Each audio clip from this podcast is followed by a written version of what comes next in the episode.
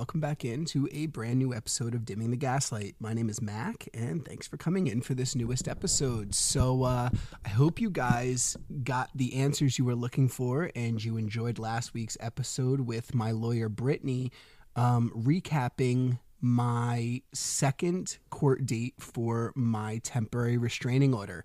Um, if you went back and listened to that episode, man, my nex perjured herself like crazy um, under oath. You know, she swore to tell the truth, the whole truth, and nothing but the truth.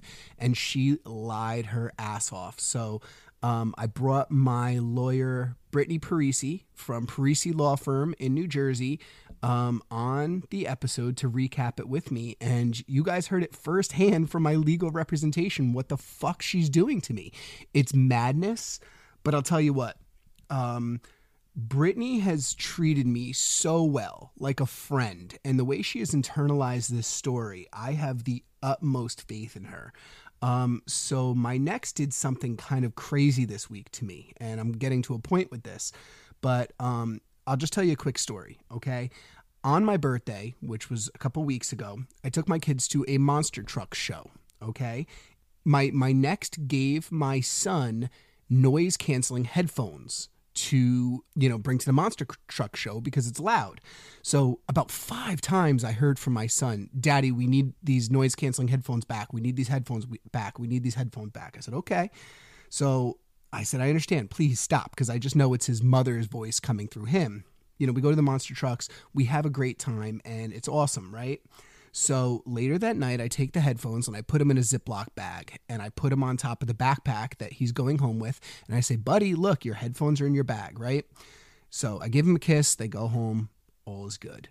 The next week, they come out of the car going, Daddy, you didn't give us our headphones back. I said, Are you fucking kidding me? I said, Yes, I did. I showed you. I put them on top of your backpack. And they go, No, mommy said you didn't give them back. And I was like, Are you kidding me? They're like, Daddy, you didn't give them back to me. I was like, Oh my God. So I go, all right, listen, we're on our way to my apartment right now. I said, what I want you guys to do is come in my apartment and tear it the fuck up. Throw everything on the floor, rip it apart, and look for your headphones because there's three rooms in my apartment. Okay. There's 10 rooms in your home. So, what I want you to do is, I want you to come into my apartment, rip it apart, and you won't find your headphones. But when you're done with my place, I want you to go home and I want you to tear your home apart and look for the headphones. Okay. And I said, don't even tell mommy what you're doing. I said, but go look for those headphones. Okay. And I asked them, I said, if you were to find the headphones in your home, how would you feel about that? And the kids are like, I'd be mad or I'd be sad or whatever. And I was like, yeah, guys, I'm like, it's not here. All I can tell you is you know the truth and your headphones are not here. So um, my nex is now gaslighting my children. So one more story for you. Um, so my kids are in therapy, right? And so I'm still doing my weekly FaceTime calls with the kids, bi-weekly actually. And um, I uh, okay, so I've been reaching out to the kids' therapist since September when this restraining order happened. We're now at the time of this recording; it's in February. I've been reaching out to her t- since September, trying to get some Im, you know insight into how my kids' therapy is going. And I have not heard back from my kids' therapist since September. So I'm doing a call with my kids and they go, Oh, we just came back from the therapist. And I go, Oh, how did it go? And my son goes, Good. And I was like, How do you feel? And he's like, Good. And I was like, Did you talk about your feelings? He's like, No. And I was like, What'd you do? He's like, We just played. And I'm like, okay, well, do you feel happy? And he goes, yeah. And I go, do you feel sad? He goes, no. I said, do you feel angry? He's like, no. I was like, do you feel bad? He's like, no. I was like, how do you feel? He goes, happy. I go, okay, great. So at that time, I hear my nex in the background going, don't tell him. It's your secret. Don't tell him. And um, my son goes, yeah, daddy, I can't tell you. And I was like, can't tell me what? He's like, about how it goes. And I'm like, why not? And she goes, It's your secret. You can't tell anybody. It's your secret. And I'm like, What's the secret? So he's like, I just can't talk about it. He jumps off the chair, he gets off of FaceTime, and I hear her, I have it on recording, saying, um, Listen, it's a secret between you and your therapist. She's telling my son, she goes, Mommy doesn't know, Daddy doesn't know, nobody knows anything. And I was like, That's a red flag. So again, I texted the therapist and I said, May I ask why I'm not getting updates on my son? Finally, the therapist responds to me for the first time since September. Keep in mind, we're in February now. And she says, Because you're no longer bringing the children to therapy, I don't need to update you. And I was like, what? Excuse me? So I wrote back. I was like, I am the legal guardian of my six year old. I said, You do have to update me. And she's like, She writes back, like, No, I don't. And I'm like, what the fuck? So I said, I'm not asking for like every single thing the kid says. I just want to know, like, what can I do to help him as his dad? What can I do to, like, help him like what is what is the diagnosis like what can i do i want to know about my 6 year old in therapy and she writes back she says he needs more help than i can provide for his trauma his ctps no his ptsd and the domestic violence he's witnessed. And I wrote back, he has not witnessed domestic violence. And she wrote back to me, you're now updated. I was like, are you kidding me? Oh, and she also said she's looking into finding him a new therapist that can help him with his specific issues. I was like, well, I need to be included in that. I am his legal guardian. So, all that to say, my next has gotten to the children's therapist. And I talked to my lawyer, and uh, I'm not going to talk about exactly what I'm going to do about it, but don't worry, we're going to get to the bottom of this. And uh, yeah, there's going to be repercussions for this. Um, all that to say, Brittany has been great to me. Brittany Parisi has been amazing to me. Um, she's treated me like a friend, and I have the utmost faith in her. But what I will say is, you know, I still do have the GoFundMe page. If you go to GoFundMe.com and search for Dimming the Gaslight, I am on there. You know, um, legal representation is not free, guys. It is, I am struggling to make ends meet. Um, but I do have everything I need. I just need to be able to put it on to save my kids, you know, to save them from this evil narcissistic monster. Okay. So, um, if you can, I would really appreciate if you can help. Um, but yeah, I, I have everything I need, guys. And uh, I'm just really, really excited to start moving this along. Um, one last thing. So, the judge told us, as well as her legal representation, that we need to exchange evidence seven days after the last trial, which was this week. So I am now in possession of all of my Nexus evidence, and it's a fucking joke. It's a joke. She's got nothing on me. Okay. She's got me yelling and screaming, and I've talked about this on the podcast, but she doesn't have anything on me. But now she's going to have my evidence okay? And my evidence, which is black and white facts, videos, recording, text messages, all to prove that she lied and perjured herself on the stand, that holds much more weight than, you know, her testimony. So I talked with Brittany, you know, my lawyer this week, and she said, her words, we're going to annihilate them in court. We are going to annihilate them. Um, so I'm very excited you know, I, I needed to get these stories off my chest before I bring in this next interview. Um, but this is a cool interview that's coming in. So I was able to get in touch with a clinical psychologist from the UK who specializes in narcissism. And she treats both people with narcissistic personality disorder as well as people who have been victims of narcissistic personality disorder. Um, so we have a great conversation, and I really think you guys are going to enjoy this one. So uh, check it out. All right, everybody, welcome back into a brand new episode of Dimming the Gaslight. So, I am here with a super interesting guest. I'm here with Dr. Ruth Harpur. Dr. Ruth, say hi.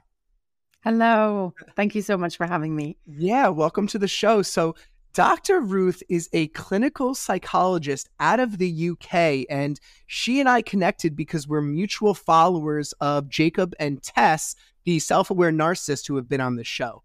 And Dr. Ruth and I connected, and she was telling me about how she's a clinical psychologist out of the UK who specializes in narcissistic abuse. But not only does she specialize in it, she works with both victims and diagnosed narcissists in their recovery process. So she and I got to talking, and I was like, this is an episode I got to do. So I'm so glad that you're here. Oh, I'm so glad to be here. so tell us about how you got into this role as a clinical psychologist that is specializing in narcissistic abuse. Well, I, I specialize in issues of narcissism. So it's not all abuse. You know, there's such a spectrum of behavior and there's such a spectrum of hurtful behavior in relationships and relationship damaging behavior. So it's more of a spectrum, I think, than, you know, I think the whole internet is so focused on the abuse that can stem from narcissism. And not all abuse stems from narcissism, there's other things that can contribute. So I, I probably take a slightly broader picture than that. But how did I end up specializing specializing in narcissism? I mean, I don't really know. I kind of fell into it. you know, I worked for a long time. I worked in narcissism, unfortunately. well, you know, I worked for a long time in the UK's National Health Service. And then I was in private practice. And I, I like working with cluster B personality disorders. Mm.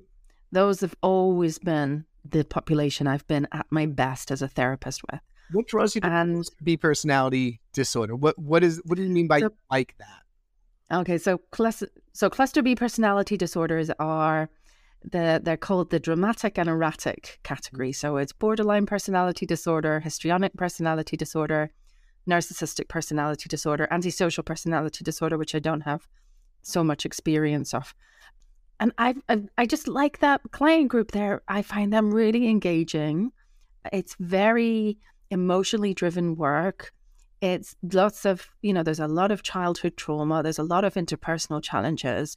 And I I personally find them a very rewarding group to work with. And for me as well, I'm someone who likes to have a finger in lots of pies. Mm. And when you work with this population, you have to kind of you have to be good at working with this population, but you also have to be really good at other things too. You have to be a little bit of a jack of all trades. You have to be able to deal with mood stuff and interpersonal stuff and so I, I like it. And then when I was in private practice, I think because people know me, most of my work was coming from um, people who refer to me, um, so colleagues. And because they know me, they kind of knew that I'm someone who's quite good with that particular type of person.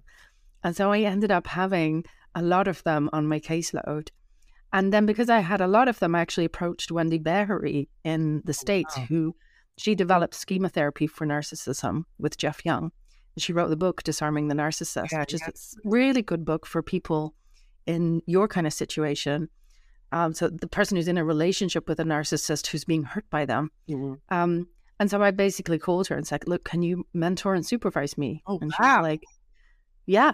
So uh, several years later, here I am. That's incredible. So let me ask you this: so when a narcissist comes into you for treatment, are they usually self aware or are you the one that's diagnosing them or is it like a 50 50 type thing? that they're usually self aware. They may not be calling it narcissism, but they um, are usually aware that there's an issue on their side or they wouldn't be showing up. Uh, like, so what kind of issues are they coming to you for? Like grandiosity um, or something like that? You know, there's all kinds of reasons they come to me. So sometimes it's grandiosity, sometimes it's lots of cheating, sometimes it's it's a real inability to sustain a relationship. Sometimes they're coming because their partner's kind of threatening to leave them, or they're in serious trouble at work. Um, so that's not unusual. But increasingly, I think because I have a little bit more of a social media presence now, um, I get people coming to me directly and they're actually saying, I think I'm a narcissist. I struggle with these issues. Sometimes they're saying, I, I kind of secretly think of myself as superior to other people. And I have these fantasies that I'm going to be this incredible super superstar. But underneath, I feel shitty. I feel really shitty about myself. I mean, I'm, I'm, sure even for the ones who aren't like, you know, the social, don't have social media presence like the Jacobs and Tessas of the world who I've had on this podcast, I'm sure they come in here and they probably have some sort of grandiosity that they're trying to obtain. But I can imagine like trying to like self importance and trying to inflate their own egos and stuff like that. But do they come to you in? i am sure nobody really does. Anybody really come to you when they're not in like dire straits, or they? It's some. It's had some, some sort of effect on life, right? You know, people do come to me not in dire straits. Mm-hmm. Actually, um, it, it's kind of interesting. I have some people who've come. They've had other therapists. They've kind of been through therapy before which is makes my life a lot easier actually because they have some positive experience and sometimes they've said, you know what, I've realized I have these narcissistic tendencies and I really think I could use some help with it. And that's not that unusual. I, I struggle so hard to think about a narcissist like taking responsibility or owning their flaws. Because I know my personal narcissist, you know, she sees nothing wrong with her behavior. You know what I mean? Unusual. She is justified in every way, shape, and form, no matter the damage she causes to her or the people around her or her own children. So Yeah. saying that they come in like with this sort of predisposition to knowing their faults is just odd to me. I don't get it. It's, you know, I think it's probably also fair to say that the these are the unicorns potentially. I don't think this is every unicorns.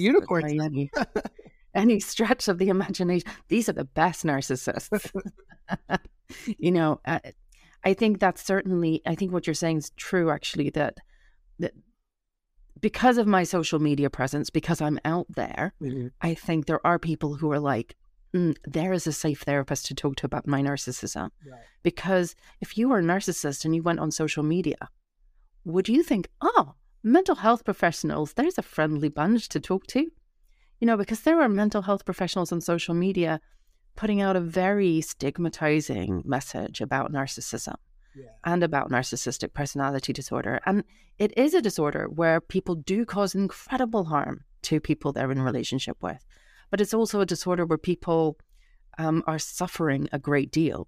And as far as I'm concerned, if I'm able to help people with that suffering, it's probably going to be one, good for them, but probably also good for other people in their lives.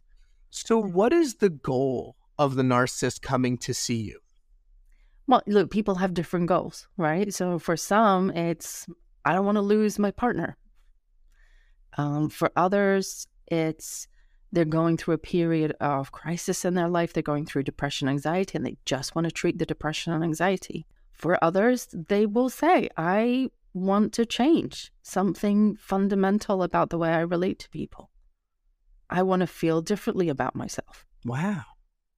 Wow. I mean, it's just so foreign to me, like this this idea of bettering themselves. I mean, maybe I'm just so used to my own personal narcissist that I can't imagine them trying to better themselves. But um, is the the motivating factor has to be pain, right? Like, because they always say, Oh, yeah. yeah, right. Like, th- there's some sort of uncomfortability in their lives where they're saying, you know, I can't take this anymore. Something has to change, and you know, it's just like anything else, right? Like, pain is usually the uh prerequisite to change.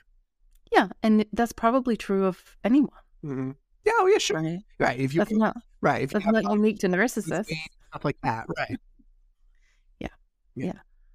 So when a narcissist comes in, so this is something that I've been wanting to ask you ever since we we got started, you know, talking. When a narcissist comes in and they sit down, and whether you know they're a narcissist or not, eventually you figure it out, right? Is there any like intimidation factors that they have with you? Do you ever like, you know, do they ever think that they know more than you? Do they ever Oh gosh, yeah. think, yeah? Tell us about that a little bit. You know, look, it's really look, it's very variable, and I don't want to stereotype, but it's certainly, you know, people are very high in narcissism. I've certainly seen people they've they know the model better than I do. They know they've read all the books. They've read all the books that I've read. But you're studying it, Um, they are it, you know? and you know they're often very keen to impress me as a therapist they want to they you know they and they they want the therapist who's an expert in narcissism or they well sometimes it's interesting i think as well i think sometimes there's a bit of idealizing initially Uh-huh. you're the best therapist you're the therapist who gets me and i'm i'm always say you know Love bombing. i'm i know i'm a good therapist that is true and i'm not going to deny that but i'm also an ordinary therapist Okay. And at some point, I'm going to piss you off. I'm going to do something and you're going to be pissed off with me. You're going to think I'm the shittiest therapist in the entire world. And it's not going to take that long. It's not going to take that long to happen. And then what happens when they do? That usually happens quickly. It usually happens. There's a rupture at some point in, the, in the therapy. Sure. You challenge them. Oh yeah, yeah. You you know there has to be a degree of accountability. Mhm. You know, there's it's not a it's not provocative. I mean, I think there's a sort of I've seen I've seen people who shall remain nameless on social media say therapists for nurse therapy for narcissism is all about teaching them how to be empathic. You can't teach someone how to be empathic. Mm. You know what? What you know? It's it's it's a very when when therapy for a narcissist, and I, I don't even like the term narcissist because I think it's such a stereotype term, but therapy for someone who's struggling with those kind of issues, you're actually really trying to help them tap into their vulnerability. So it is, you do, I think, have to be warm as a therapist, and you have to have a sort of softness about you to allow them to feel comfortable. But at the same time, you also have to be very sturdy and comfortable in your own skin. And when they get very critical of you, for example, you have to not be wavering at that. You know, my supervisor in, one of her training videos does this incredible role play with a colleague where the colleague basically comes in and is like, everything is wrong. Your office is in the wrong location. The parking is terrible. Um, now I'm late for the session. Um, you should, you should you know, pay me back for the time that I've missed because I'm late. Oh um, I couldn't get off work and that's not my fault. And they kind of blow up. And you can see, I think so often therapists, we are generally, we're people pleasers. Mm-hmm. We like to be liked. Mm-hmm. Uh, we like to be appreciated like everyone does. But I think therapists as a group of people tend to be quite agreeable.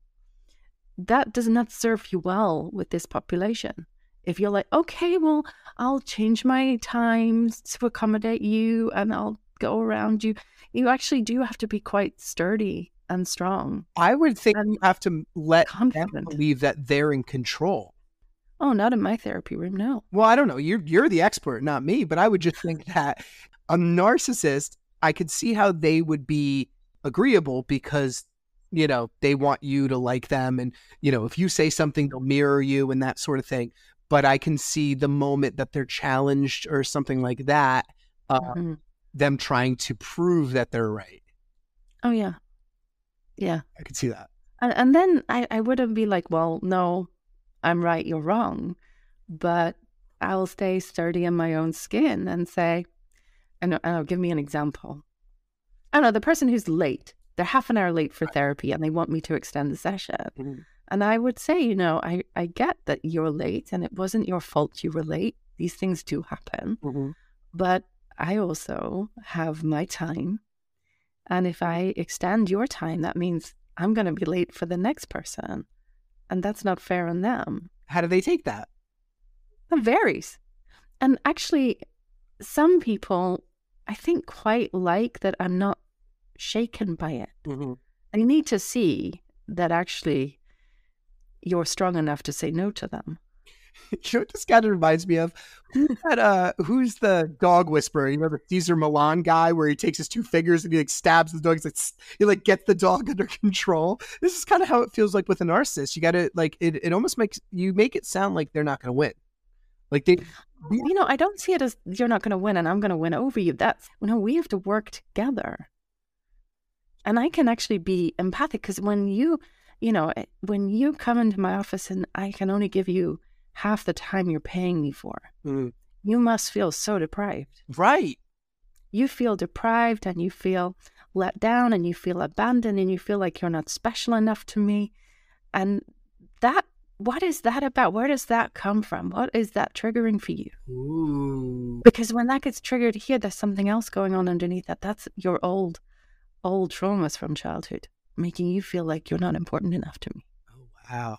Wow. I'm speechless. Yeah. I mean, like, I'm almost like feeling like we should role play, but I'm not a narcissist, so I can't get into their heads. But like, we can role play. well, like, oh, I'm just sitting here, like, being like, well, you know, do they think like they're entitled to their full hour because they paid for it, even though they're late? Or, um, you know, do you care about the next client more than them? or are they boring to you so maybe you don't want to talk to them i don't know there's like all these there's this range of possibilities of what that core value would be to them. Mm-hmm. yeah uh, but it's about actually trying to get underneath what is the what is the core pain that's causing them to react in such a demanding entitled way. Is there a generalized statement you can give us about that? I mean what is like a common answer?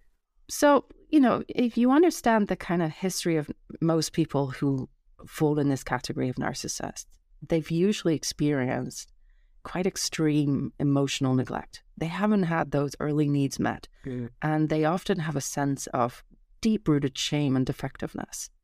And the only way for them to feel accepted is to be extraordinary in some way. You know, so you see that when you interview Jacob and Tess, Mm. they're pretty honest that they want to be, you know, Jacob wants to be admired, Mm-hmm. Tess wants to be famous. Mm-hmm. You know, they're really clear about that. That's inside. And I don't, you know, I don't know Jacob and Tess's histories, Mhm. and I'm not their therapist, so I wouldn't want to speculate what's behind that. But what I imagine is probably behind that for anyone who's showing that is a sense of, I'm not good enough just to be ordinary. Okay. I have to be special because if I'm not special, I'm nobody. That makes sense. Yeah, that makes sense. But I'm going to pose to you the same question I posed to them. And they kind of, it's not that they didn't answer it, but, you know, they have a range of reasons. But the same question I'll pose to them is the same question I'm going to pose to you. At what point does that turn sinister? At what point does that turn them against the quote unquote victim? Well, it turns sinister when that need for admiration or praise or recognition is at the expense of other people. I'm not sure I understand. So if if you have to, you know, there's a is an interesting concept that I think is completely lost, which is the concept of healthy narcissism. Mhm. I mean that that was in the early psychological literature on narcissism. Everyone's forgotten about it, but it's the idea that we all have a human need to feel special, to feel competent, to feel like we have agency in the world, right? And at its best, at, at the but the best form of narcissism, the ability to see yourself in a positive light, but rose tinted glasses, Mhm. okay, gives you a sense of agency. It gives you a sense of ambition. It makes you think, well, yeah, I could accomplish something amazing. Was there some element of that healthy narcissism for you, for example, in starting your podcast? Let me start a podcast. Let me tell my story. Let me share myself with the world. Let me do something good. That, in its best, is a form of leadership. It brings other people up. It's quite inspirational. Those those are the good aspects of narcissism. Where would we be without that in the world? The internet would be boring. Well, the internet is full of There would be no entertainment industry, no Yeah. Hollywood. No, I know. I, I see what you're saying, and it's funny. I'm not sure if it was to quote the brilliant Lady Gaga. I think I saw this video the other day where Lady Gaga was saying, um, you know, I love when people come up to me and say, "Oh, I love your album" or "I love your music" or whatever it is. And she's like, "Yeah, I love that, and it's not because of the fame, but it's because I worked so hard on it that I know it's great. I know it's great because I put all this effort into it. And when somebody comes up to me, is like, "Oh my God, you're amazing," she's like, "Yes, I am amazing because I put so much work into it." And I was listening to this, and I'm like, "This doesn't sound like narcissism to me. Like, there's a there's a fine line between narcissism and pride, right?" But there's a healthy sense of pride in sure, work. sure. And it's it's one of the most beautiful things actually when I do work with narcissists and they'll start telling me about something they're genuinely good at. Mhm. Like they're genuinely good at their careers or they they have started a, an amazing business. And sometimes it's a bit of boasting and "Eh, admire me, admire me. Right, right, right. And I'll often say, yeah, think about that, but what do you feel? No, really, what do you feel when you tell me that? What do you, you know? And sometimes when they're in that kind of more hurtful mode, like, well, I'm better than everyone else. Like, screw the rest of them. Look at me. You know, and that's the that that's the harmful side of it because it's really it's putting other people down. It's being superior Right. in relation to other people. There's a social comparison there of I'm better than them Yeah. which very quickly means if you are not doing so well, if you face frustrations or troubles, which anyone doing anything ambitious is going to face, Mhm. Well, at some point you're going to feel that you were much less than all of those other people. So then, also, okay, so So, so unstable. Narcissistic self esteem is really unstable. Oh, I'm sure. Yeah, Right. sure it, it peaks and valleys like crazy. But um, I'm just thinking because so you said that uh, it turns sinister when it comes at the expense of someone else. So if someone's not giving them that validation, or if someone's not, you know, like going back to the love languages or something, right? If like somebody's not giving them constant, endless stream of words of affirmation or something like that, that's going to make them retaliate or what's the right wording for that I don't even think it's so per- as personal as that in the sense of I don't think it's like this person's not giving me praise. It's actually it's often other factors too. It's like I've failed at work at something. I feel shitty about myself. I feel really inferior to everyone else. And then when I go home and I see my partner and he or she is tired Mhm. or grumpy or just being ordinary, I take it out on them. Yeah. Or, or you go home and you think, I'm struggling with this, and therefore I am a shit. I am nobody. I'm inferior, and my partner's going to be judging me and thinking badly of me. So I'm going to go in and start defending myself Mm-hmm. before they attack me. Yeah. I mean, the level of defensiveness is, is extreme behind some of these behaviors. Yeah. Like I just said, And it's because they feel like they're going to be attacked. Yeah. Like I'm just thinking like you like I was just saying like there's there's definitely peaks and valleys, but it sounds like if they don't stay at the peak, if that peak doesn't last long enough, if that high doesn't last long enough, they like dread the valley, you know, and like Oh, yeah. angry about that valley that's coming up. Yeah. Yeah. Wow. Uh, I mean, Yeah. it's funny. So as you say this, I have just like a realm of things just going through my brain that my ex would do, you know? Like, for example, there was a student um, in the town who had cancer, and she had known about this student and helped her raise money for cancer awareness. And then they like donated a whole bunch of money to the Cancer Foundation.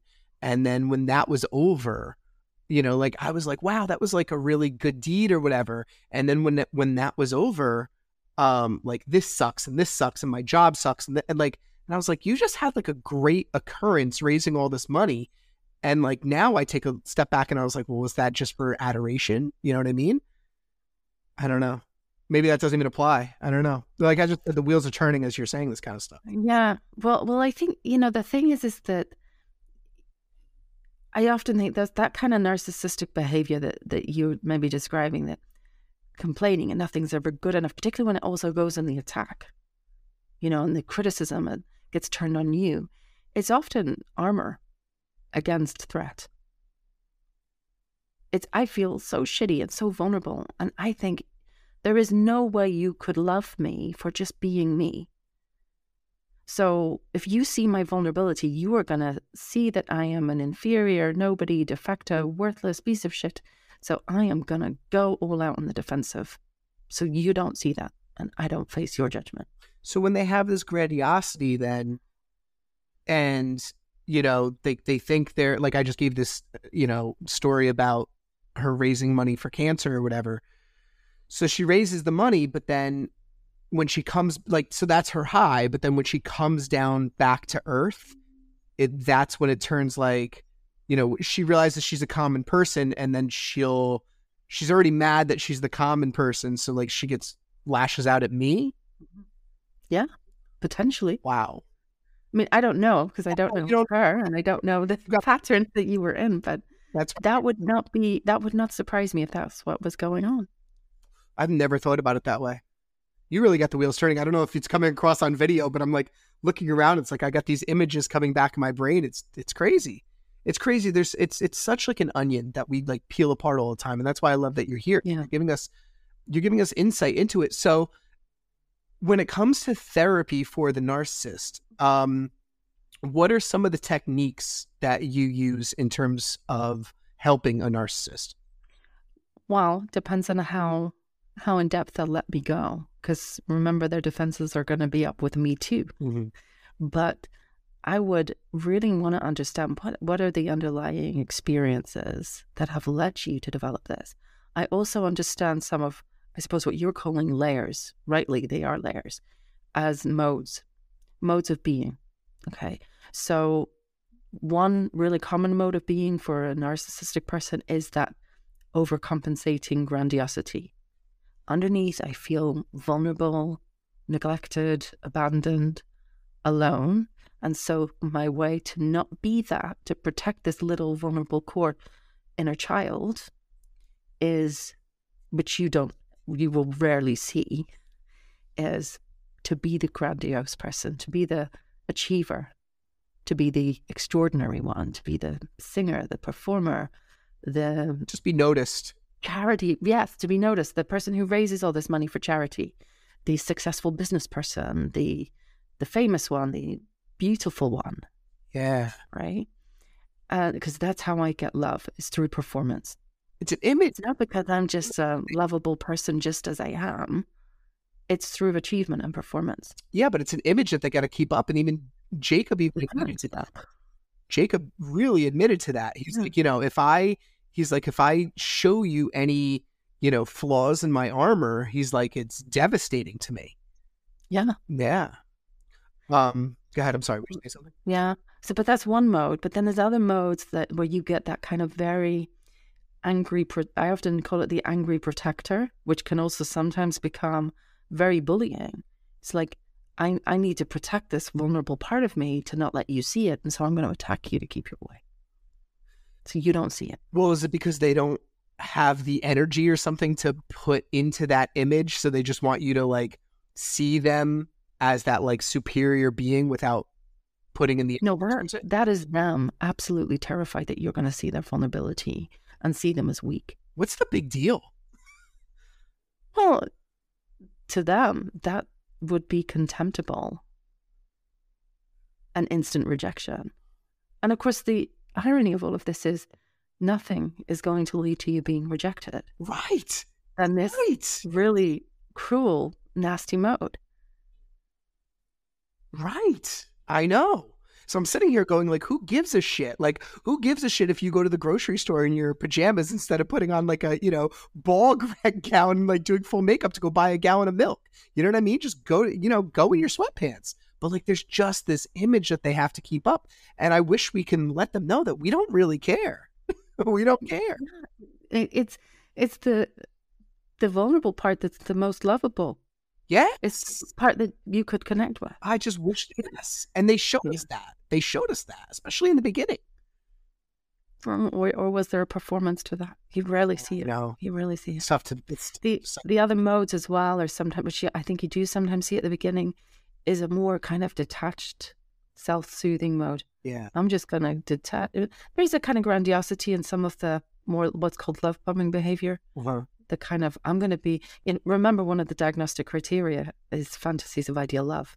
Yeah. You know that is them so excited. So this is gonna be the this is gonna be the great romance that changes my life forever. This is gonna be my ideal partner. This is gonna be me at my best. We're gonna have this spectacular relationship. Yeah, but what's the alternative, right? Like, so I, you know, I'm on these dating sites and stuff, and like you see people in their profiles be like, "Oh, I'm looking for my Prince Charming," right? Like, what is the alternative? I think everybody has that Disney fairy tale, you know, Ordinary. yeah, like a slow burn, right?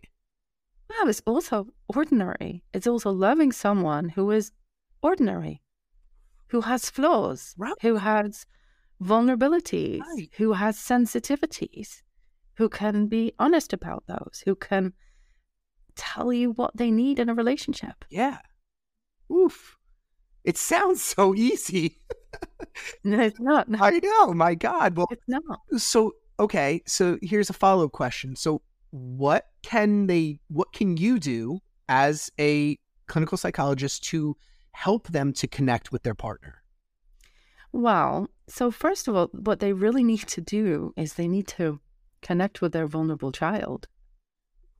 They need to, you know, and I've seen narcissists um, on social media. I th- think it might have been, I don't know if you've heard of Cluster B Milkshake, Yes, I have. Sarah. So she said, I, or it was either her or Tess, and I can't remember which. I don't have an inner child. I have a dead inner child. Oof. Yeah, and, and it, it is harsh. It's it's cruel, you know. It's like they really can't connect with that most vulnerable side of them. So it's actually really helping them to understand the trauma. And I use lots of imagery work, so I will actually have them visualize those childhood memories Mhm.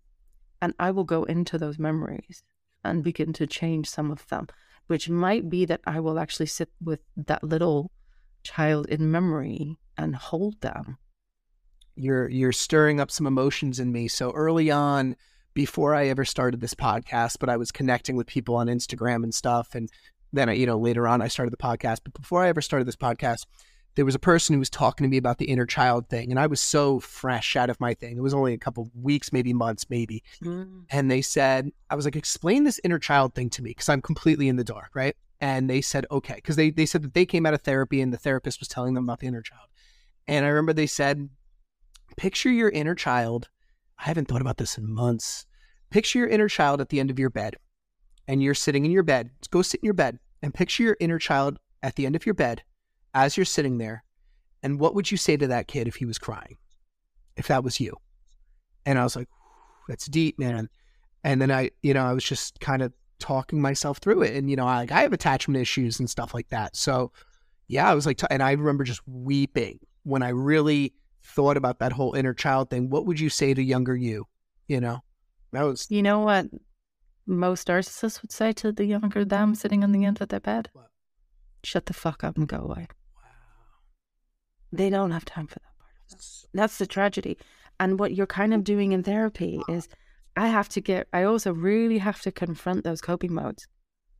You know, I will say to them, you know, I'm seeing all this anger and this aggression, and it's intimidating to be on the receiving end of, and it's painful. And I know that that part of you is working so hard to protect you because you feel inferior or you feel vulnerable Mhm.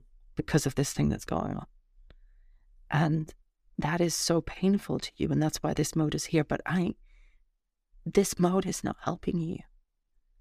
He's trying to help you, he's trying his hardest to defend you, but you are not at risk right now. And I really want to connect with little you. I want you to start to not punch the living daylight daylight out of that little you who's suffering.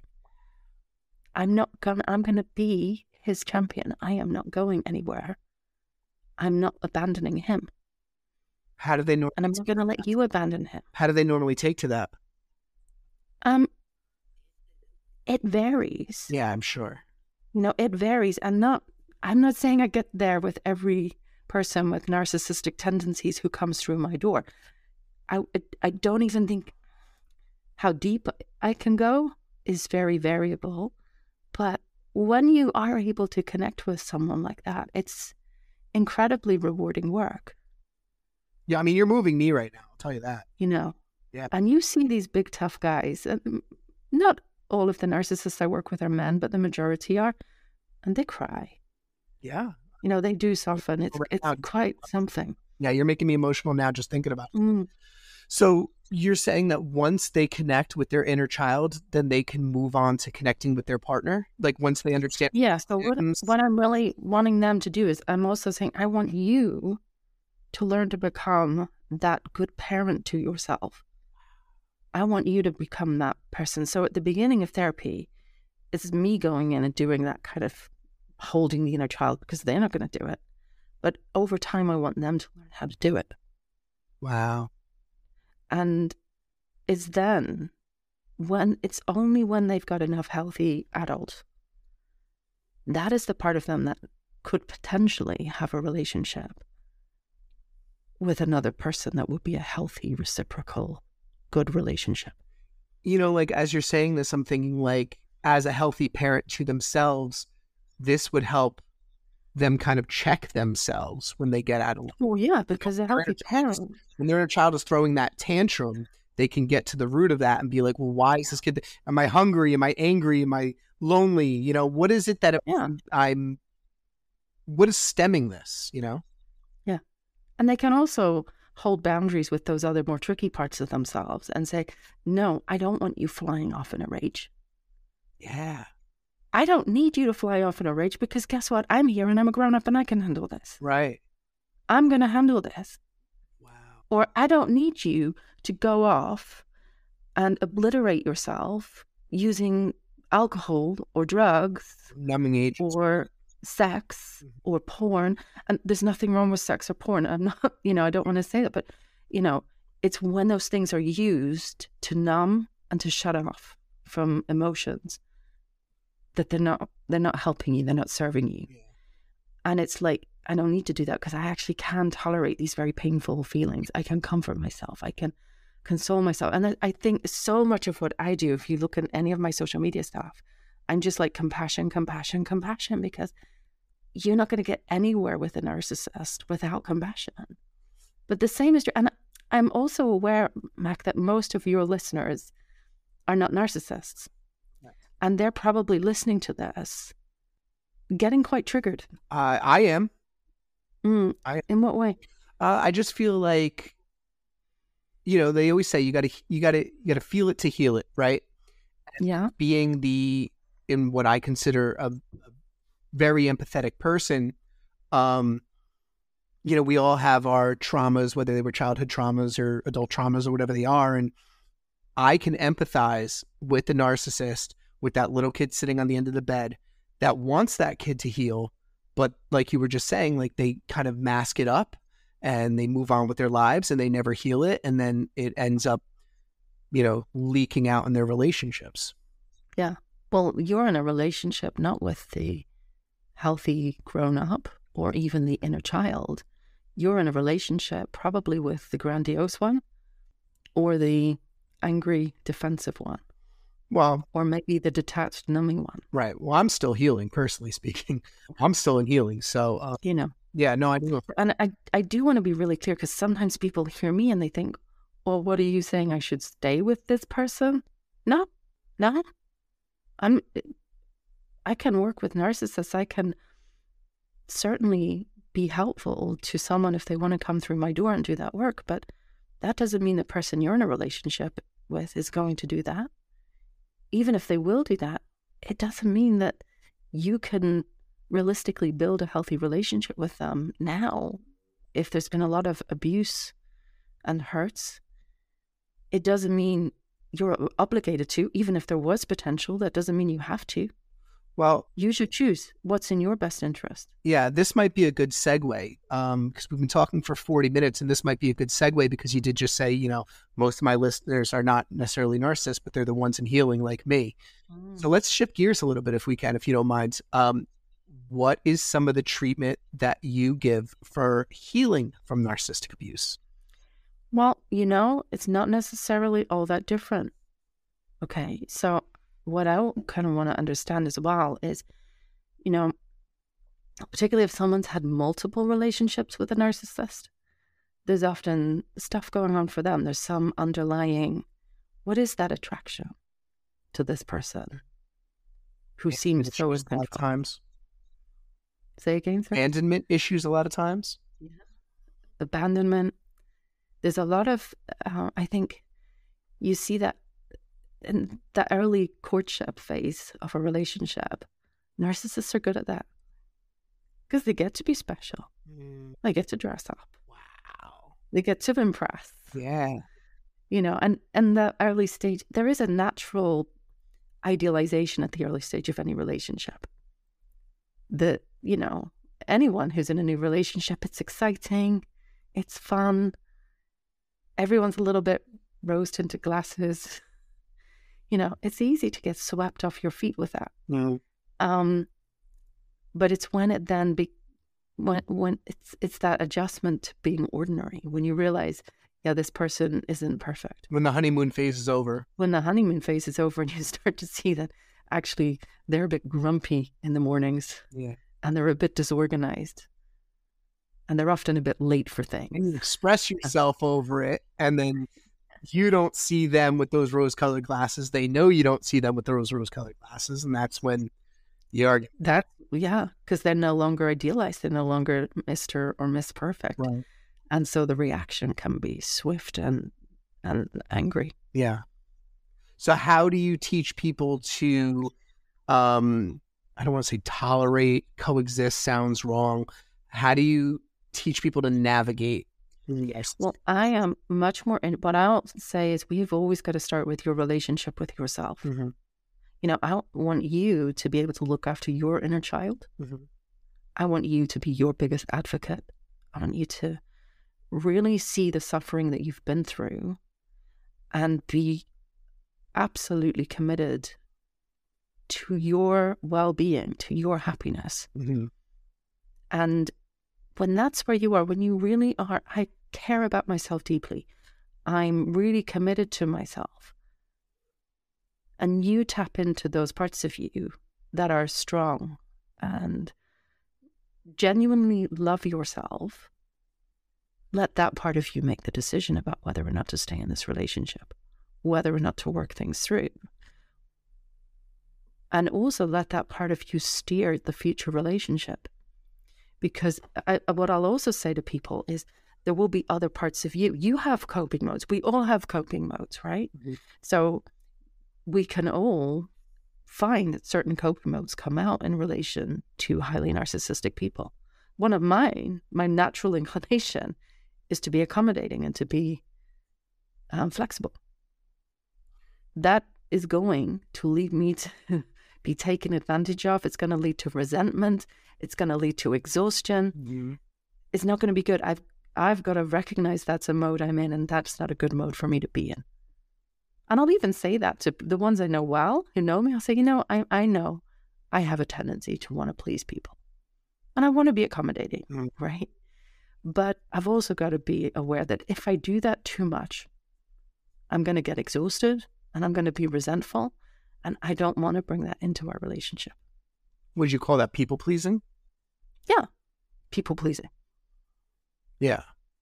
Yeah. So that that's one mode. Others other times people will find they actually get really angry and they become defensive, angry, and on the attack. Yeah. Right.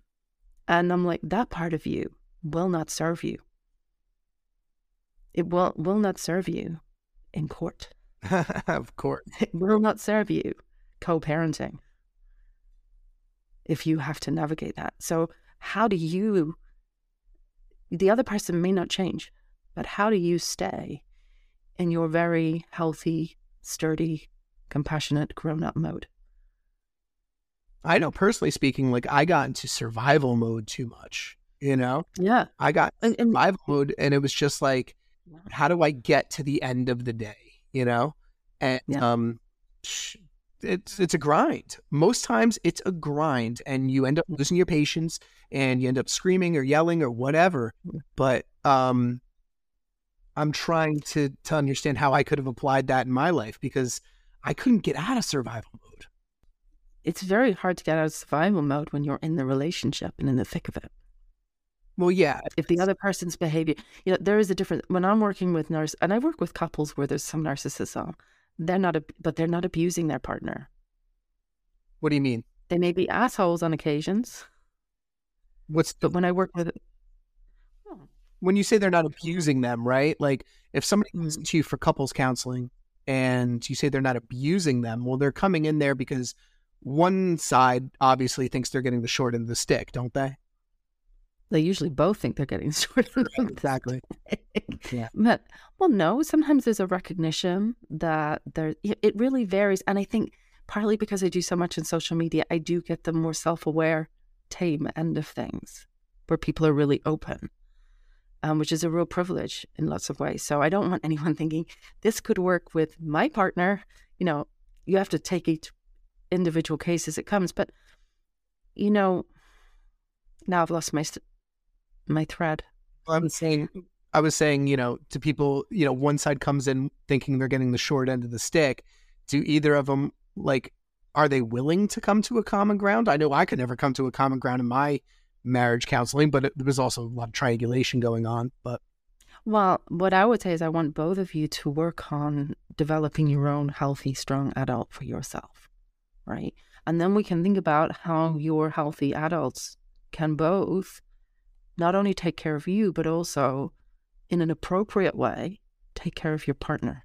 How you can be sensitive to each other. And it's got to be reciprocal. That can't be, you know, you can't become your partner's dad or mom. Yeah, I mean every every quote unquote empath right now is is putting their hands in their head. I mean, proverbially, I'm sitting here going like, "That's what I fucking want. That's what I wanted. Why didn't they want it too?" But, but, but, there may be a part of you that really wants that, but if it's not possible, if it's not reciprocated, right? Or there's not even a willingness to reciprocate. Nobody does this perfectly in any relationship. Even two very psychologically healthy people will not do this perfectly all the time right? But if that isn't there, then there comes a point where you have to say, mm, okay, Mac, you've got this side of you that really wants to please and you want to be helpful. And you're working so, so hard for this other person. Why? Why is that? What is that drive? Is it because you don't think you're lovable otherwise? No. Is it because you don't think someone will be there for you? No, it's because I or something else is possible? No, for me personally speaking, and I can only speak personally, but for me, it was like I really thought I loved this person. I really thought I loved this person, and I saw a future with them. I saw grandkids with them. I thought Mhm. with them for the rest of my life. And how are we going to take these baby steps now to get to you know when we're old? Yeah. You know, and I can remember a technique that I learned. I don't know if you're familiar with the Imago technique. I remember Mhm. uh, in my marriage counseling, you know, essentially, and forgive me if I butcher this, but it was basically like, you know, repeat back to them what they say to you, you know, repeat back to them how they made you feel, and then what they want you to do. Am I right? Sort of. I'm not that familiar with the specifics. So the point is, is that I would do that. She would say something to me. And this is called the Imago technique, and I would, I would be in marriage counseling, and she would say something, and I would repeat right back to her verbatim what she would say, and she'd like, "That's not what I said." I'm like, "Oh, that fucker," and then you're just getting annoyed trying to, you know, explain Yeah. what they said. It was just like there was no, you know, I felt like I was going, you know, 20 miles for them, and they were going five feet for me. You know, something like that is lovely if you've got two healthy adults Right. who are saying, These are my dreams, these are my wishes, these are my desires, these are my hopes for the future. And you're saying, Let me understand those, let me share mine with you. And let's also understand each other's sensitivities and how can we be respectful and accommodating to each other. And uh, there are going to be times we get irritated. How are we going to work through that? Yeah, that works when you have two healthy adults. That does not work when someone is in an angry defensive mode. It does not work when someone is shut down Yeah. and detached. It does not work when someone is grandiose. You know, you just said something pretty poignant. And actually, I was talking to a friend on the phone this afternoon who is said something similar to what I'm about to say. Is like, I get triggered now where, um, you know, I felt attacked so often in my relationship that now, um, you know, you could be like, I don't know, you have a sweat stain on your shirt or something, and I'll be like, does this guy me? Is this guy like picking on me? Am I too sweaty? Am I too fat? Like, so now like I go down this weird rabbit hole of like super defensive mode about like little Mhm. things. Is there a way to get out of that? No, well, recognize you're in it. Okay, so first of all, you say, Whoa, hang on. I'm in my defensive mode. What is that? Well, actually, I'm in defensive mode because I've got this voice in my head that's saying, You're too fat. You've got sweat stains. There's something wrong with you.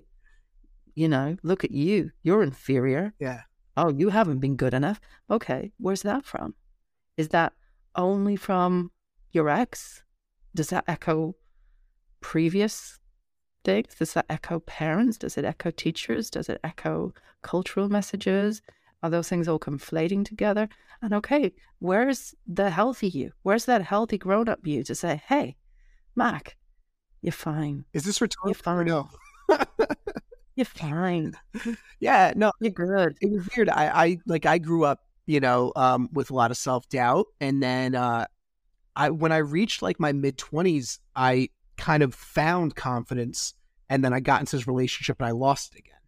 So um, now I'm kind of out of it again, or in it. I don't know. I don't know, Yeah. but uh, I feel like I'm rambling. But yeah, no, I, I understand what you're saying. It's like you really gotta get to the core of where these thoughts stem from. Yeah. And that's something I'm going to be super cognizant of now after this episode. Yeah. But it's also getting to the core of it, but looking at it through a lens of compassion, looking at it as your healthy grown up. So it's not, what the hell is wrong with you? We all have that. you know, when I when I work with people, so like, let's really work on developing self compassion. You can almost guarantee, I can almost just like, here we go. And we've done one week of self compassion. So next week, the first thing you're going to say is, I'm really shit at this. I'm crap at self compassion. I'm the worst person in the entire world at being compassionate to myself. Mhm. Yeah. And then it's like, doing that. Yeah. Unless it's a narcissist, in which case it's like, I think I did a great job of being self compassionate. Yeah. Well, that was I'm the best. that was a lot of what Jacob said to me. Jacob said, like, you know, um, he's like, you know, in your, he's like taking me at face value is like, you know, I'm sure you did love your ex, but she just couldn't receive it, you know. And uh, now I'm give I'm giving myself a lot more compassion than I did when I was in the relationship because uh, starting this podcast to be to me it was like I felt lower than everybody in the world because I thought I had a unidentifiable issue on my hands. I didn't realize I was in a narcissistically abusive relationship. I thought it was the only one in the world. So I felt below people. And now I feel like I'm even with people, you know, because I've gotten this audience of people who are on my level and everybody can identify. And it's like, shit, no, I'm not the only one. And actually, it's so textbook. You know what I mean? We're all feeling. Um, when, let me ask you this and tell me if this is too much in depth, but when you think about what you've achieved, Yeah. setting up a podcast, building this community around your podcast, people being interested in what you have to say. Yeah.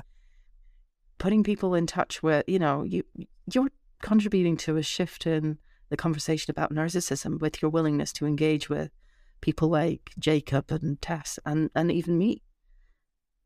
What do you feel? I don't feel, I don't believe that's true.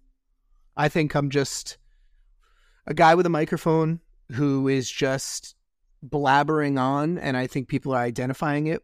But I don't really think I'm creating any shift or anything. I, I mean, it'd be great if I did.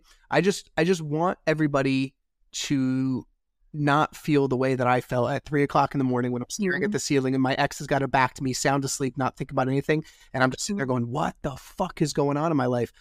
I- I was so alone, So so abandoned. so alone. And I just want everybody who's in that feeling, anybody who Right. listens to this, I just want them to know like, no, we all get it. There is light at the end of the tunnel. And uh yeah, you're not alone. So when you say like I'm creating a shift in things, I don't really Okay, fine. Let's put it a different way then. Okay. When you think there are people listening to your podcast, knowing I'm not alone, how does that feel? I hope they had the courage to get out. Mm, no, but I didn't say what. Like you why for me, What do you feel? uh I mean it's fulfilling. I'm not gonna lie to you, but I don't think that's narcissistic. Uh, you know, No, it's not. no, it's That's healthy. right. That's healthy. That's good. Yeah, like I, I see, you know. I have so like my sponsor for the show is Anchor, you know, the platform that I do the yeah, yeah. podcast on, and I can see it's in 50 countries around the world and you know, mm. top five percent of subscribed podcasts or something. Like, if they only knew I'm in a one bedroom apartment right now, I'm some loser who just got out of work and like I drive like a little hoopty of a car. Like I'm nobody I mean, no, really This is where identifying with this. Yeah, but I think so much of the recovery is actually being able to connect with all of that. Yeah. There is a part of you that's still struggling. You're still going through one hell of a legal battle. Oh my god, yeah, You're still in some pretty crappy circumstances that are difficult to live with. You're still sore. You're still raw. And there's also another side of you that is strong and determined and empathic and incredibly generous. thank you, thank you. I just And you get all of that Yeah, I just, you know what it is? It's like I just keep walking until the light at the end of the tunnel gets bigger. You know what I mean? I'm not going to stop. I'm Yeah. going to lay down. I'm just going to keep walking until the light at the tunnel gets bigger and I'm out. That's it. That's all I want. I don't want this. I Mhm. can't. This is hell. I can't stay in hell. I have to get, I got to get to heaven. And I think heaven is through, out, and peaceful. You know what I mean? Strong boundaries for me is such a big deal. You know, you and I were talking off air about some of my personal situations, and, you know, strong boundaries for me is such an important thing. And I think it's important for all of us because, you know, going back to how you were talking about the people pleasing thing, I don't think I had very strong boundaries before. And I'm learning to love myself again and learning to know that if I'm never in a relationship again, I'll be okay because, you know, I'll always have me, you know? And if, and if mm-hmm. I get in a relationship and that relationship fails, well, I know I'm good on my own. You know what I mean? Yeah. And it's also, it will also be for you, or for anyone who's been through this kind of very extreme and prolonged abuse experience where there's boundaries have been eroded and you've, you've learned how to function on a battlefield. You have to learn how to function in peace. Yes. Thank And it's different. It's different. It's like, I often say, it's like a soldier who's been to war. Yes. you've learned how to do war, but now you need to learn how to do peace. Yeah, and and that's I mean, I hate comparing it to war, but we have PTSD, we have CPTSD. Like Oh yeah, yeah, yeah, of course. yeah. And it's it's funny, I'll tell you this story that I told in my podcast one time. It's like so I when I was still in my home, uh, I used to watch football, you know, American football every Sunday. And I would watch play mm. football all day long. And then when I got out of my relationship and I couldn't watch football anymore because I was like, I felt guilty. I don't even know what the feeling was, but I couldn't watch mm. football because I was like, why did I watch it when I was there? You know what I mean? Like I should have been playing with kids more. I should have been helping more. Should have been doing something else. I felt like when I got out of it, I didn't deserve it. But then there came one day where my aunt goes, I want you to watch the Giants game, the New York Giants game today. And she goes, I want you to do nothing for those three hours but what you want. And I was like, okay. She's like, what do you want to eat? And I was like, Cheez Its. She's like, go get a box of Cheez Its. What else? I'm like, pizza. She's like, get whatever you want and try and make it just to one quarter or one halftime and just try and do it. And I did it and I was like, wow, this felt good.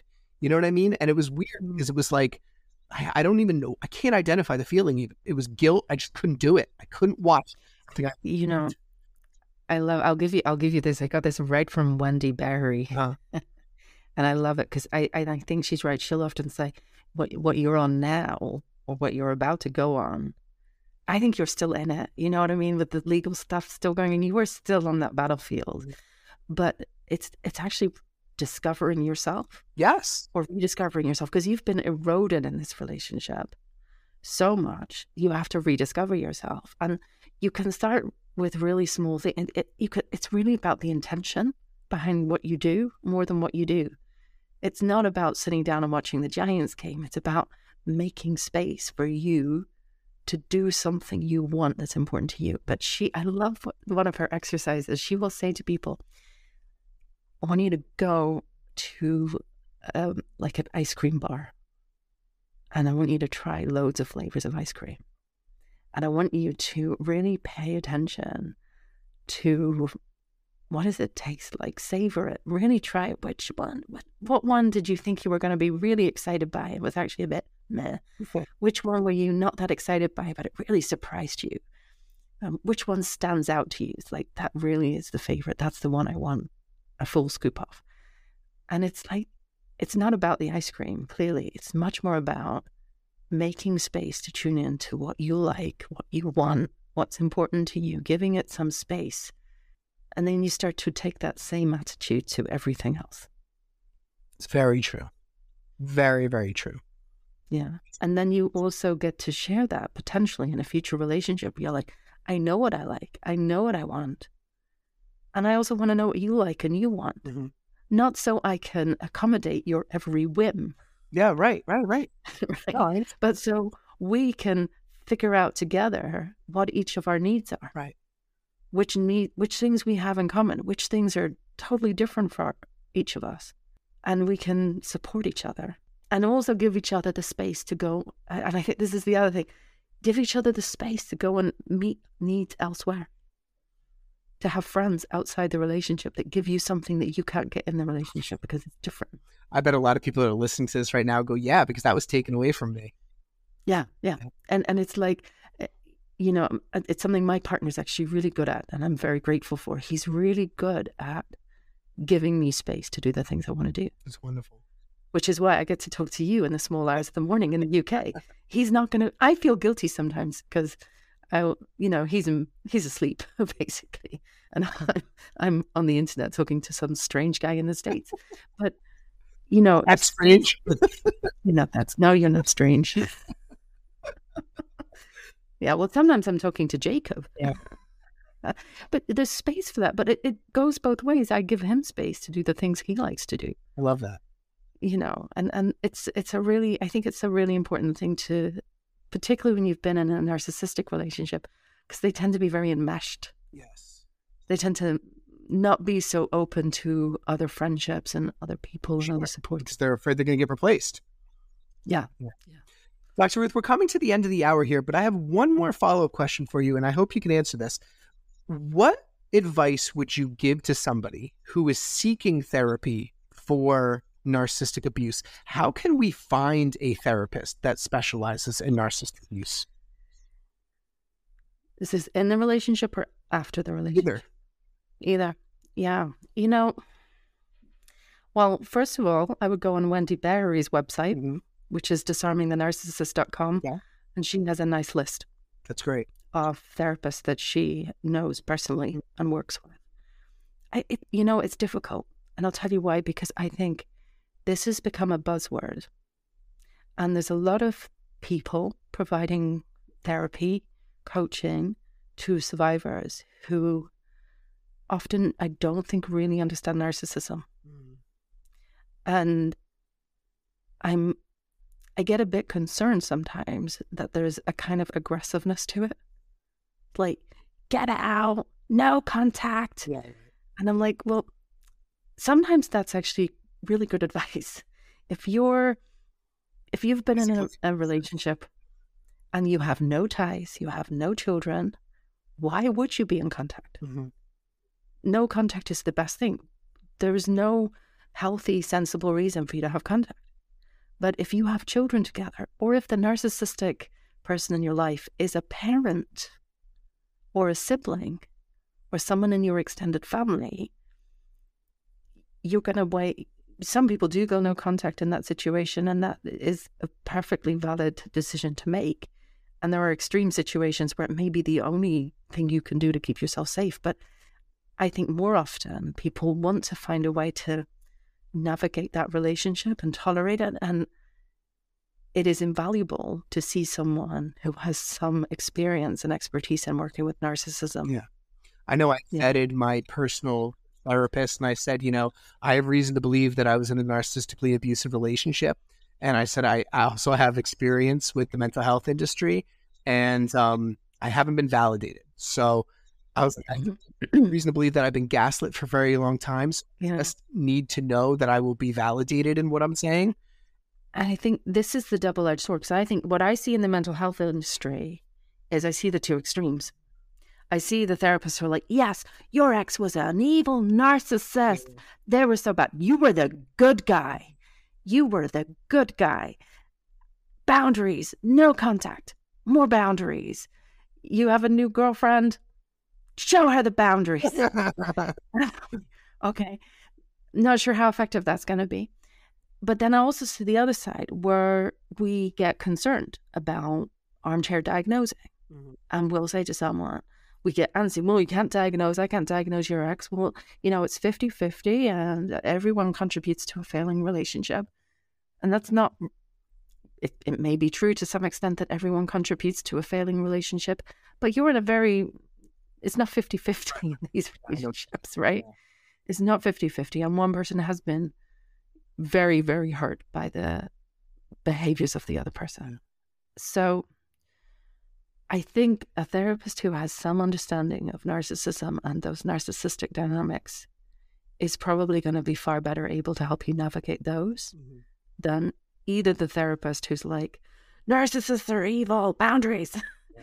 or the therapist who's like, no armchair diagnosing, 50 50, everyone takes responsibility. You know, it, it's It's subjective. you need It's to understand it. You need to have an understanding.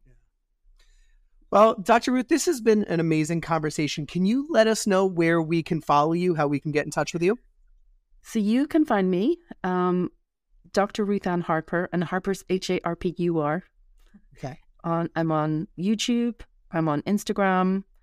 I'm on TikTok, and I have my own website. And I'm also, which might be interesting for your audience as well. I'm building at the moment um, some online groups and courses for abuse survivors, is. which is really focused not so much on narcissism, but on building self compassion after those relationships.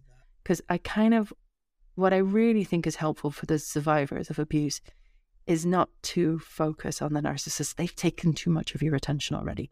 The focus should be on you. That's awesome. That's great. It should be on you. So that's what I'm kind of aiming to do.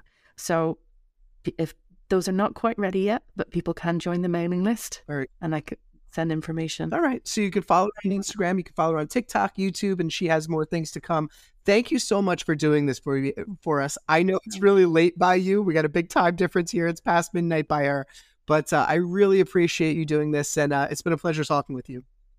It's been a pleasure for me too. Thank you so, so much. Thank you so much. All right. Until next time, everybody.